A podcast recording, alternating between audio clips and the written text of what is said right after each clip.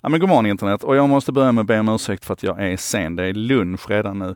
Flygstrejken ställer till det lite grann. Jag är på väg och ska flyga till San Francisco på söndag med SAS. Jag tror ni kan gissa att det är lite stök och bök som ställer till det. Och dessutom så måste jag hinna jobba. För så här är det, jag är iväg på eh, det här fantastiska, eh, vad heter det nu, Rosseda säteri tror jag det heter, eh, som Volvo äger. Eh, och jobbar med Volvo Legal, Volvo Groups legal-gäng, eh, digital transformation och sådana där saker. Och då är det ju jätteintressant naturligtvis att, att reflektera över det här med legal tech och var tekniken är på väg någonstans med juridiken. Ehm, och ett case, jag kommer faktiskt inte ihåg om jag har pratat om det tidigare här, men Joshua Browder, han var 12 år när han började programmera. Ehm, han var 18 år när han tog körkort och han bor alltså i London, eller bodde i London vid det här tillfället. Och som ung 18-åring med bil i London så fick han 30 parkeringsböter första veckan och då, då tyckte han att det skavde lite grann. Och vad gör då en 18-åring som har programmerat i sex år när han stöter på 30 parkeringsböter? Jo, han bestämmer sig naturligtvis för att lösa det här problemet.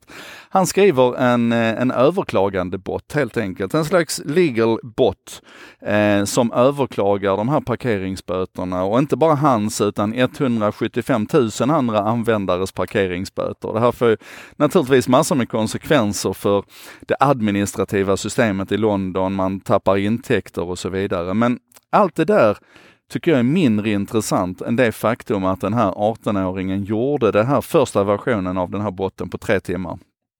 Från klockan midnatt till klockan tre på natten så satt han och hackade och eh, sen drog han igång sin bot och löste sitt eget problem.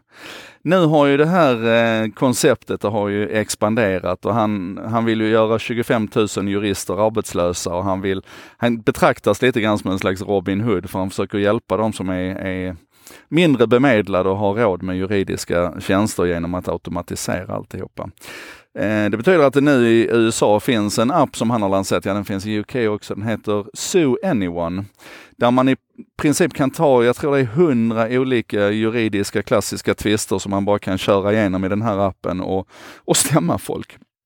Jag är lite orolig att han ska komma upp med en, en tjänst som heter Sue Everyone också, där, där man verkligen tar det amerikanska rättssystemets alla problem till sin, till sin yttersta spets. Men han stannar ju inte där, va? utan han, han försöker hitta sätt att automatisera det här så att So Anyone kan till exempel scanna din mailbox eh, och så fort den hittar en, en, eh, en räkning som ser oanständig ut eller någon form av legal claim som, som reser lite röda flaggor så kan den i princip överklaga det här med bara en knapptryckning. Och han börjar gå vidare nu mot att, att arbeta preventivt istället så att den ska titta på avtal och eh, brandregler och sådana här saker. Se till att du helt enkelt landar mer rätt än fel fel. Och det här tycker jag är jättespännande. Och hela det här juridiska området är utmanat idag. Då kan vi titta på Amazon som faktiskt är nyhetskroken här.